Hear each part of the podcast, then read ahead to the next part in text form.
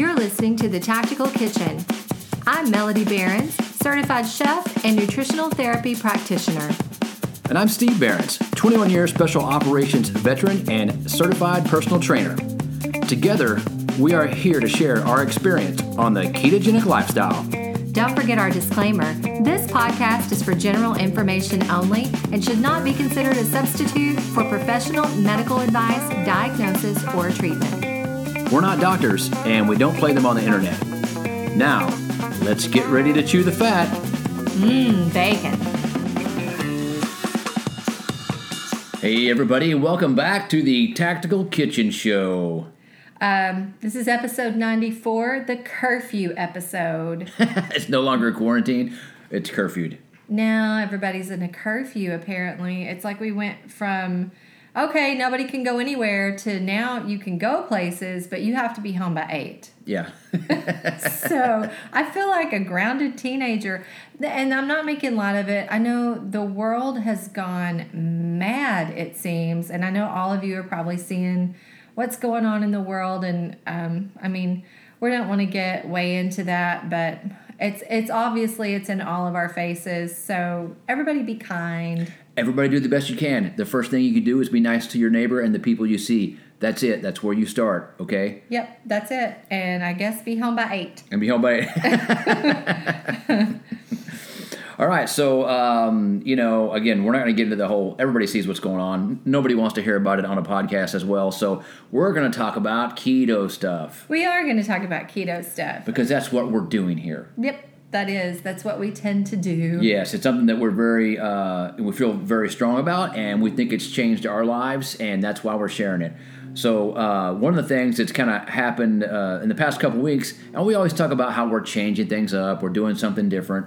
Uh, just the past week, we've started doing early morning, completely fasted walking. With sleep still in my eyes. Sleep stuff. Just get out of bed, throw your clothes on, walk out the door, nothing else. Yeah, a drink of water and maybe a little salt, and that's it, and Right. out the door. And what's funny is we were both talking about this the other day, and it's it's funny how you get away from things that you did in the past because that was always how I worked out. I worked out like roll out of bed, clothes were ready. If I was going running, I had to do it before my kids woke up for school. So I would just roll out of bed and go and then or I had to do it before I had to be at work and then come back and coffee was like I was like coffee was the reward. It was the reason to make it back to the house. Mm-hmm. You know, don't die on the trail or don't die on the run because you get coffee when you get home. Yeah, and one, and one of the reasons I kind of you know went back to this was I, I you know I'm going to be 50 this week. Okay. On Thursday. On Thursday, the fourth of June, I will cross the half century mark officially, and and not a big deal. I, I you know I'm, I'm really looking forward to it. So I so I can say I'm 50 and then laugh at people that are half my age and not in shape. But one of the one of the things that I was looking at was just how to burn fat easier without a lot more effort and everything that I had seen, and even though I mean I know it's true, and I should have been doing it for a while, is the is getting up early and doing the fasted cardio. And the only reason I, I wasn't doing it is because I'm lazy. Well, and it's not even like a, a, a any kind of strenuous thing. It's actually very enjoyable. We just get up and go for a, a nice walk, like a two mile walk or a three mile walk. And what was funny was the first morning that I think you did it, I'd had a bad night's sleep, like a night or 2 mm-hmm. previously. And so I had the sleep mask on. I didn't hear a thing. I didn't hear you get up. When I got up at like, I didn't wake up till like seven or 6.30 and you were like you'd already been on a three mile walk and what happened was at that moment i got this severe case of fomo like i was like i missed out i missed out on a walk in the wee morning hours when it's like so it's like perfect weather. It's beautiful outside. It's quiet. The sun's coming up. And that's my favorite time of day. So when you said that, I was like, okay, this is might actually help me get my sleep back on track too. A lot of times during this whole COVID thing, or even in life in general, if you don't have anything to get up for, that can actually mess up your sleep hmm Yeah. because you don't have something that you are obligated to the next morning. So doing that now, I'm like, I'm waking up, I'm ready to go. I'm a little groggy, to be honest, right when we get out there, but it feels so good to watch the sun come up. Well, what's interesting is we're not we're not setting an alarm. Right. We're just waking up, and it's anywhere from it's between that five thirty and six o'clock time that you just naturally wake up. Mm-hmm. So you kind of just l- naturally let yourself wake up, and then you go do. And it is a great time of morning because uh, you know, like you said, it's it's the weather's nice, and you know, around here in Texas, when summer rolls around, if you're not getting in you're running super early in the morning, you might as well just forget about it. yeah, run, walk, crawl, whatever you're doing, you better do it early. Yeah, because it's going to get hot and you're not going to want to do it, and and that's fine. And I'm not. I've never been one of those people. Again, I was in the military for years, so getting up at five, five thirty in the morning to be at work at six or six thirty was normal. But uh, all those people that tell you you have to get up at four thirty in the morning, you know, you got to do it. I've never been a firm believer in that, and especially if you ever go out to LA, Right. okay, those people don't get up early in the morning. The most of the people out there are get are you know breakfast is at ten thirty. Okay, Right. Yeah. lunch is at two or two thirty, and and that's very normal across the board out there. They just get started late. It's not that they don't do anything or they're lazy.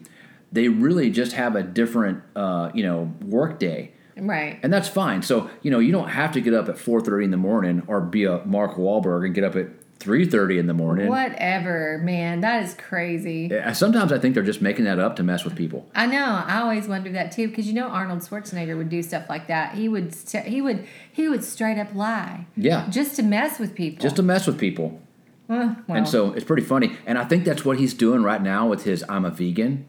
I kind of hope so. I really think he's just messing with people because uh, we also this last week watched some uh, a couple cool videos of what they call the golden era era of uh, bodybuilding, mm-hmm. and they were talking about their diet. Right, and we watched Pumping Iron and saw like all those stories of those the bodybuilders that were, you know, Arnold Schwarzenegger time and before. And it was funny because we noticed right away what they were eating. They were just all sitting around eating like huge slabs of steak and Yeah. eggs. Mm-hmm. And that's all they had. There was no rice, no chicken, no broccoli, and and there there were no like big like duffel bags where they had to carry their food all day long. They ate a lot of food at one time. Mm-hmm. So I thought it was really interesting watching that video because they were talking about that the golden age of bodybuilding with him and like the athletes before him. And it, they were show we were watching it and they were showing and pointing out the waist circumference difference on these guys. And I really don't know when that shift happened where they started adding in like rice and protein powders and all the carbs.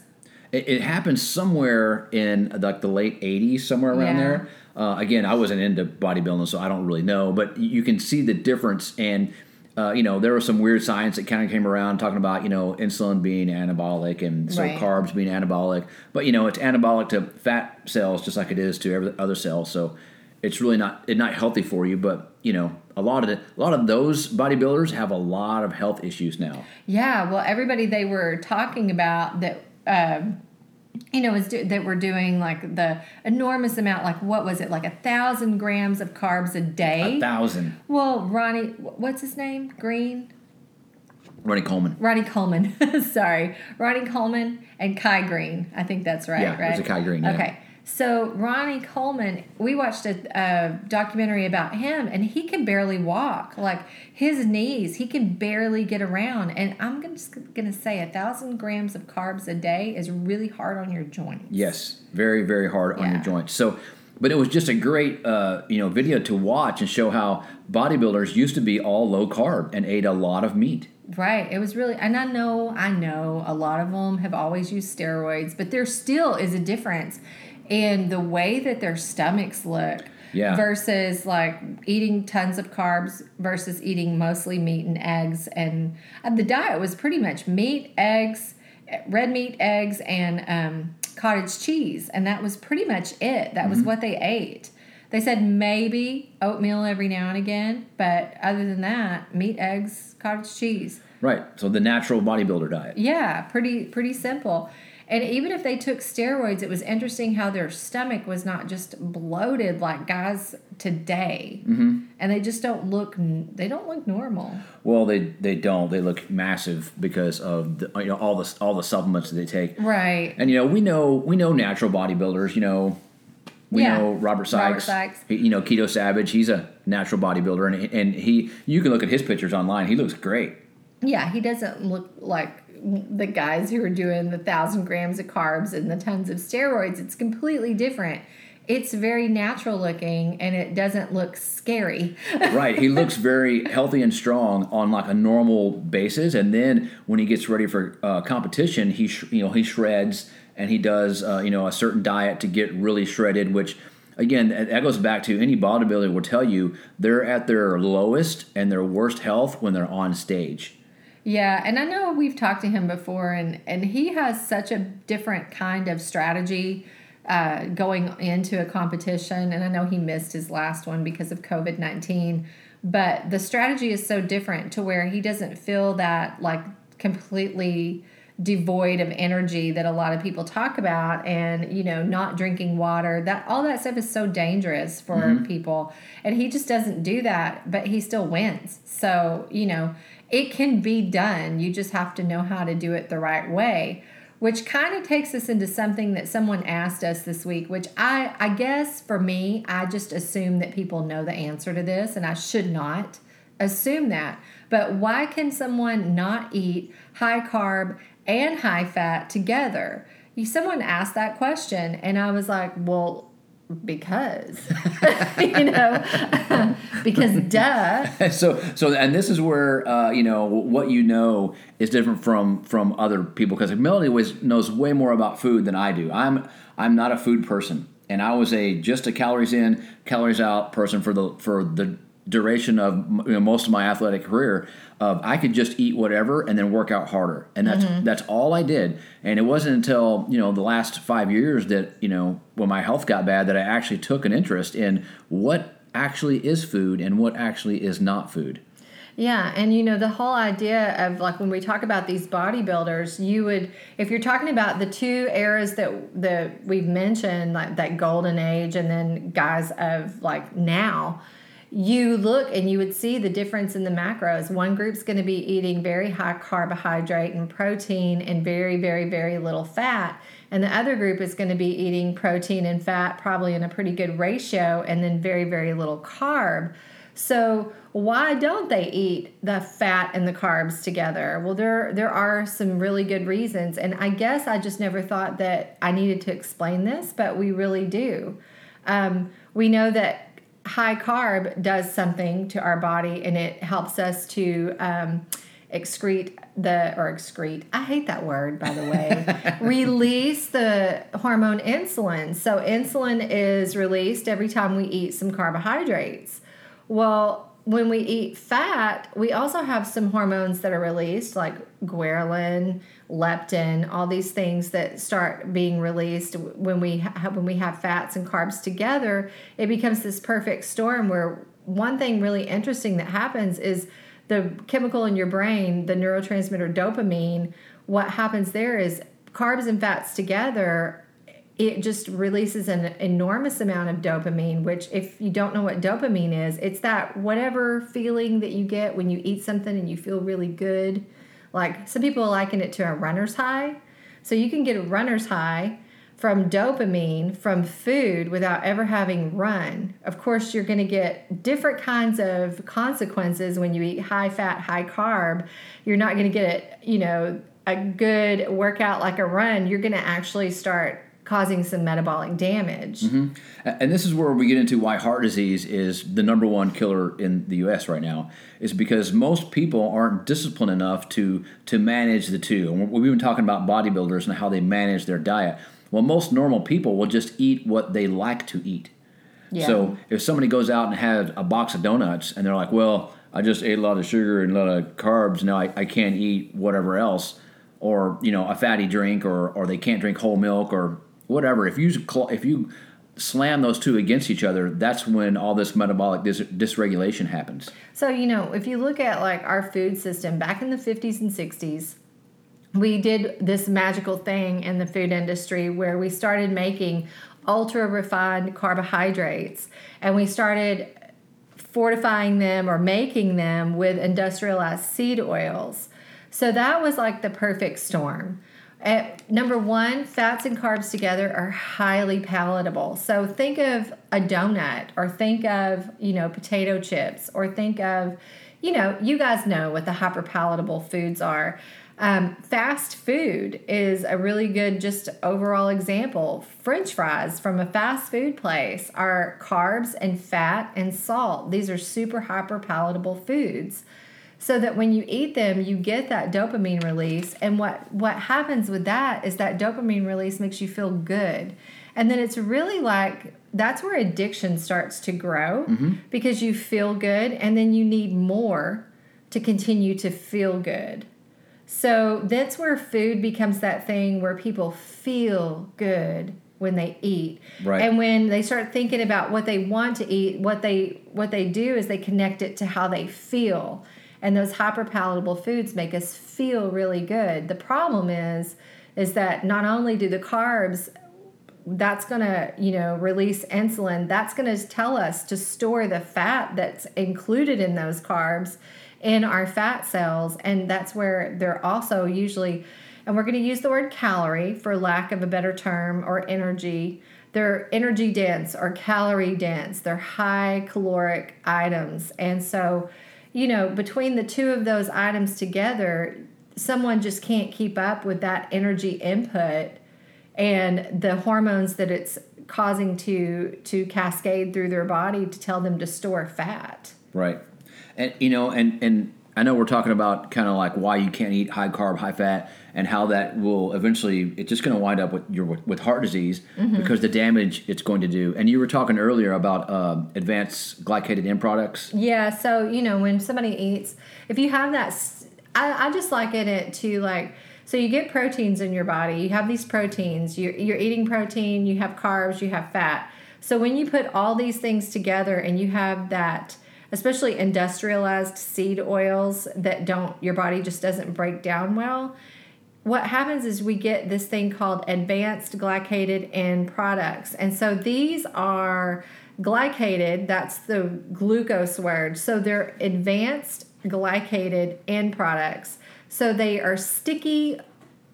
I just liken it to like sticky like rubber glue that gets on the ends of these proteins in mm-hmm. your body and that's what causes it to start really like damaging your your your um, blood vessels uh, your cells everything mm-hmm. so if you think about it too that word ages a-g-e-s it also is the thing that will cause accelerated aging because if you're damaging your cells and you're damaging your blood vessels then you're also, you know, shortening your lifespan. Right, and that's where you know plaque buildup with arteries right. get clogged because when you damage your blood vessels, cholesterol goes there to try to heal the damage. The more it heals it, the more it's going to clog your arteries because because it's covering up the damage. And then of course your you know your, your blood vessels and arteries get rigid and they don't move the blood as well, and that's you know that's just a downward spiral that you're going to get into when you're eating this high carb, high fat diet. Right. And the reason why we kind of run into this issue is it's really interesting because at the same time when you know here we are we think about everything that goes into our mouth and a lot of you guys probably do too and you probably are in the place where you're not looking at a meal and thinking i just want to feel good so i'm going to eat this particular you know high carb high fat food but there's a whole lot of people out there that through this whole covid-19 quarantine um, experience they have felt bad. So what do you do? You reach for Twinkies, you reach for pizza, comfort food, comfort food, macaroni and cheese, whatever it is, high carb, high fat. That's what you see people doing. And you know, there's a reason why Pringles potato chips says bet you can't eat just one. in um, you know, and Lay's will tell you the same thing, you can't eat just one. So what everybody knows potato chips are that way. And it's because they're the perfect combination. Yeah. I always think of Mike Myers. You know, uh, so I married an axe murderer. Oh, the guy's no. like, so it, they put an addictive chemical in it that makes you crave it day and night. Yeah, exactly, and that's what happens to people. Yeah, and that's that's literally what they're doing. We've talked about the bliss point before, right? But there's also they also know that fat, you know, fat and uh, you know sugar together create this weird thing where you have to eat more. Well, the fat tastes good. Mm-hmm. Um, sugar without fat is gross fat for some people, depending on the fat, without anything else added to it, can also be kind of nasty. But you put those two items together. If you put a carbohydrate with a fat, it's really it's it is delicious. Nobody's lying and gonna say it's not delicious. It is. We just don't have a feedback loop in our brain to tell us to stop eating it because you know the carbohydrates we just aren't built to stop eating carbohydrates. That's not how our body is made we'll eat them until we just get sick. Mm-hmm. And that's that's just human. That's just how we're built. You know. It is, and that's why you hear about. And we're going to talk about this too. We're going to talk about grandkids because we have some grandkids and they were over here today and we had a lot of fun. We did. But uh, Maddie was telling a story about, you know, our grandson Silas getting up in the middle of the night and going and eating sugary, carby things. Right. Um, so we're not going to throw other grandparents under the bus, but no, I'm kidding. So, you know how it is. You know, like I said, we think about stuff like this and not everybody does. This isn't part of everybody's life at this point. So, you know, sometimes when you have kids around, you want them to, you feel good when you give them something to eat that makes you feel good. So you know it's going to make them feel good. So a lot of times that's a carby, sugary, fatty food. And so with that, we know that with kids, you know, a lot of times there's some behavioral issues that can just be fixed with food. So that's kind of where we're at with our five year old grandson right now. My daughter in law wants to like work on his diet. And it's interesting because they're just small humans. And when you take away the carbs and the and the the carby high palatable foods, they get very upset. you know. Because they like them and they want them. Because they're they do. They like them. They want them. They get a feel good feeling when they eat them. And when you take that away it takes a few days for that to go you know to subside. And so you know we were talking about this with transitioning young kids to keto and how it's difficult but the great thing about kids is how fast they tap into their fat stores and burn ketones. Well you know kids want to play they want right. to, they want to be active and do things. And what what happens is when you start feeding them this this food that's addictive because sugar is an addictive chemical. So if you feed a kid sugar all the time, they start becoming less interested in playing and more interested in eating. Mm-hmm. Because they're always getting hungry because those are those are that's empty calories or if you will, but it's it's almost anti-nutrient dense food. So when their body is not getting nutrient dense food and you're feeding them things like let's say Cheetos, for example, you know, that's not real food. So right. a, a child will consume it, but very soon after that, they're going to be hungry again. And we've we've said this. This works for adults, for kids, for anybody. When you eat a food like that, the reason why you get hungry so fast is not just because of the glucose response that happens in the body, but it's also when you really look at it, there's no nutrients available in this food so, when there are no nutrients, your body becomes nutrient depleted and your body starts crying for nutrients and mm-hmm. it's trying to tell you through hunger signals. And when you continue to give it a non nutrient dense food, it just keeps asking for more. And that's why someone can be actually severely overweight and very um, nutrient depleted or yeah, deficient. Yeah, nutrient deficient. Or, you know, they just are very unhealthy. Yeah. Although they have plenty of food to eat and they've eaten plenty of food, they're just nutrient depleted. Right, you're overweight and undernourished. Exactly. So and and you know the way these nutrient deficiencies show up in in kids 5 years old is emotional outburst. Right. That's one of the very first things you might notice with a child are the emotional outburst or you know and then very quickly when our teeth should last us forever when you start having young kids who have dental issues this is a really big red flag because their body is pulling those nutrients from their teeth to try to replenish what they're not getting or what's being pulled from their teeth to try to minimize damage in their body. Right. So now you're going to have a child that's got cavities. So, you know, any anybody that's taken a small child to the dentist to get a cavity worked on knows how fun that is. Right. You know, trying to tell a, a, small child that no, no, no, this nice person is going to only put all these objects into your mouth, mouth not trying to hurt you. Just stay still. Right. Yeah, that always works, work. right? And, So- and all these uh, nutritional deficiencies are going to show up later in their teenage years, and now they're going to show up as anxiety attacks and depression. Right. And we know a lot of people who deal with the teenager that have anxiety issues or depression issues, which let's face it, there is a lot going on in the world, but there's also the aspect of that that where you can handle it because your food is providing you the right nutrients to make the right neurotransmitters and to create healthy emotions. And when that's not happening, then all of the things that go on in the world become very overwhelming and you can't handle or deal with certain situations. Mhm. And there's there's little to no literature at all out there that talks about anxiety and depression being being connect directly connected to diet.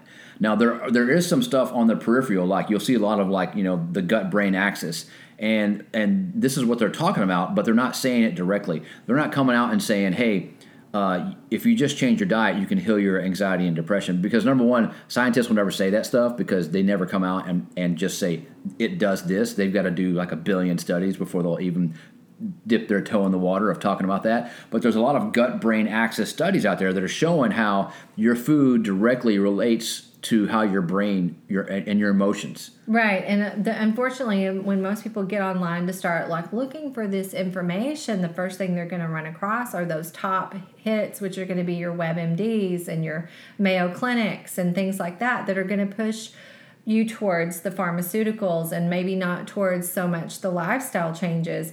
And if you have a young person that you are raising or that is in your family that has anxiety and depression and it's uncontrollable, then this is a huge red flag to start looking at the food because you actually can do things to help that person, that teenager, that that you know loved one to get better. And even if it's an adult, and sometimes these are really hard conversations to have because it's very personal what we eat.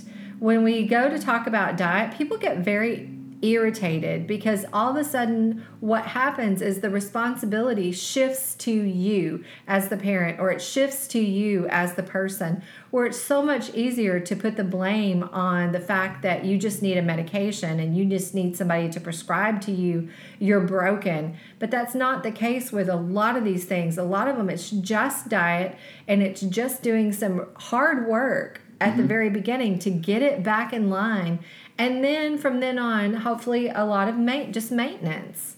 And, and there's uh, and it's not always you know we want to say it's their fault it's like it's the, the parents fault because there is so much bad information out there about diet that it's almost impossible to get uh, all the right information. Um, and I say that because I just read an article uh, today on you know on the interwebs uh, and it was it was you know the best diet for type 2 diabetics. And I was like well let's see what they have to say because I'm pretty sure I know where they're going and it's going to be wrong. And it, you know, it just said the same thing: eat a lot of fiber, get plenty of whole grains, eat lots of fruit and vegetables. And it, it mentioned nothing about getting adequate, you know, protein and fats, like almost nothing. And that's so interesting because when we talk about nutrients and we look at the foods that they mention, it is so extremely difficult for a person to eat whole grains, fruits, and vegetables and to extract the nutrients that are there and then convert them into bioavailable nutrients because when they are eaten just a carrot for example you have to change the carotenoid into or the carotene into a absorbable form of retinol of vitamin A and that takes like some magic voodoo in the gut to happen. Mm-hmm. Well, ahead. you know, they, they they implied in the article that you know a type two diabetic doesn't have enough insulin, and that and that's not Oh, the that's- case. yeah. Because usually, I mean, well, not say usually, always, if you become a type two diabetic, that's because your body can't use insulin properly anymore. You've you've had so much of it that your body is resistant to it. Mm-hmm. So them saying that, hey, you need to eat these food foods because you don't have enough insulin and you need more, and oh by the way, we're going to inject you with insulin as well, is wrong. It is totally wrong. It should be malpractice that doctors do this. Right. And hopefully you guys all know this, and I'm sure that you do. But because we had some like questions this week that kind of fell back into the what we talked about the last episode, which was like basics, keto basics.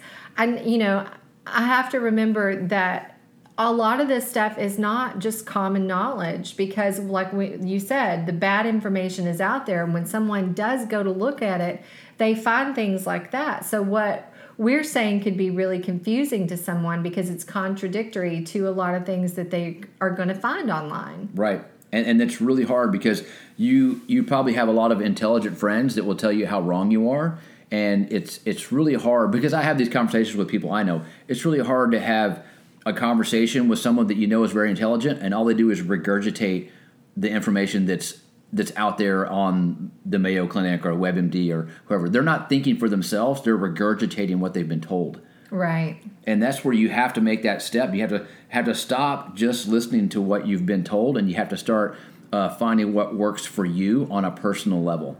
Right. And I'm, you know, and I'm really excited that our family is open to making these changes, especially with our grandkids, because I think they're going to benefit so much from that. And, you know, it's like I, I told our daughter in law, it is not going to be easy. No one says that it is. Um, no one should tell you that it will be. Um, you also have to have this conversation, this hard conversation with other family members to ensure that they have your back and they know what you're trying to do. And um, because you know, let's face it. Sometimes family members, we're our we're the you know we're the worst. We we see a little kid and we just want to feel good and make them feel good, and we give them trash. grandparents can be the worst, and I speak from experience. So I've not that I've done it. Come on, really. Right. I've had grandparents that had totally sabotaged my kids, like giving them overloads of sugar when we've told them no sugar and you come back, you, you leave them with your grandparents and come back, and they're eating an entire candy cane, like one of those like giant like ones. giant ones as big as a log, you know. And you're like, what are you doing to my kid? You're you're totally destroying them. And those are hard conversations you have to have, and you know, especially I don't want to call them the older generation because I'm in that generation. Um, you know, we've been brainwashed that sugar's fine and that sugar's good for you. Right. So Well, it's hard to overcome that. It is. And, you know, it's just one of those things that y- you have to have these really heartfelt conversations sometimes with your family members. And, you know, uh, lucky for us, I mean, we kind of have this thing, you know, knowledge about this. So when they're with us, it's super easy. Um, and you know it, we don't expect everybody to have it have it that easy with kids because kids are picky and the and what's funny we were talking about that on our walk this morning kids were not picky until you got grocery stores Right. Not until they had options. not until you had options because if you were in a tribe what did you have the choice of um, that or what was in the pot or what was in the pot Right. and and that's the the one thing that we talked about was you have to take away their options. Yeah, the big thing with anybody with kids in the household is parents, you're the one in charge. And I know it gets really hard sometimes, but if it's not in the house, it's just like with an adult. If it's not in the house, you can't have it. Correct. If it's not in the house, you can't give it to your kid. They can't sneak in the kitchen and climb up on a cabinet and find it. Because that's exactly what they'll do, like little gremlins. I know, they become ninjas, total ninjas. So I mean, if you're you know if you're dealing with this and you've been thinking about trying to transition your kids to keto, um, and you got questions, by all means reach out to us and we can give all kinds of great suggestions and tips of how to go down that road. Yeah, and there is like for anybody who's listening that has grandkids or kids and you're looking for ideas, there is a Keto Kids group um, on Facebook, which I really like pointing people towards. I don't even know who runs it, but there's always a lot of good ideas in there. You'll find things that maybe you agree with, maybe you don't, depending on how uh, clean the keto you want to go. But sometimes I'm just like, you know, let's just, you know, we had this conversation my daughter-in-law and uh, daughter-in-law and I this morning. Um, she was like, "What about you know sugar-free Jello?" And I was like, "It's not the best option. You can probably find better options or make some yourself. But in a pinch, that's going to be." okay if you can find one without dye because we also have to look at dyes but you know not everybody we have to take baby steps um, we're taking out the sugar, taking out the carbohydrates. We work on food dyes, and then you know all the other things that come in with the clean keto eating for a kid. And it's just baby steps. So if you get on that uh, Facebook group, you might find recipes that you don't agree with, or you might be fine with it. So you just have to start somewhere and remember that you are building your kids or your grandkids' futures and their future health, and you're putting money in the bank when you start like helping them to make these better choices. Yeah, absolutely. So I think that kind of brings our episode here almost full circle. Yeah. Yeah, it was. I felt like it was really personal today because of the grandbabies, you know, and that's that's what we want. We want this to be a very personal um, podcast because this is stuff that we're going through as grandparents, as parents. We deal with our family, with our kids, our grandkids, and what we do with them to try to help them to have a little bit more of a grasp on what healthy eating is and how to fuel their body. And especially when we start dealing with anything like we talked about with a little bit of behavioral issues the first thing that i'm glad that we're able to do is say well let's fix the diet. Because right. what what a lot of people will do is they'll end up at the doctor's office with their kid on some sort of medication and that's not where we want to go. No absolutely not. So. So i hope all you guys are doing well. I, we know it's been a, a crazy couple of months. So you know, stay focused, stay on target, do the best you can. Yeah. It's been a it's been a rough one, but 2020 will get better as long as there are no Sharknadoes in I, the future. I keep saying it can only get better, and then stuff happens. I know. And I'm like, well, i was like, wrong again. I know everybody's probably seen if you are on any social media that um, whoever's playing Jumanji, could you stop now? We're at like level six. All right. Well, I hope you guys are doing well. We appreciate you tuning in and listening. Uh, go out there, eat fat, and prosper. Thanks for listening to the Tactical Kitchen. Hit subscribe and leave us a review. Don't forget to send your questions to btkquestions at gmail.com and visit our website, thetacticalkitchen.com.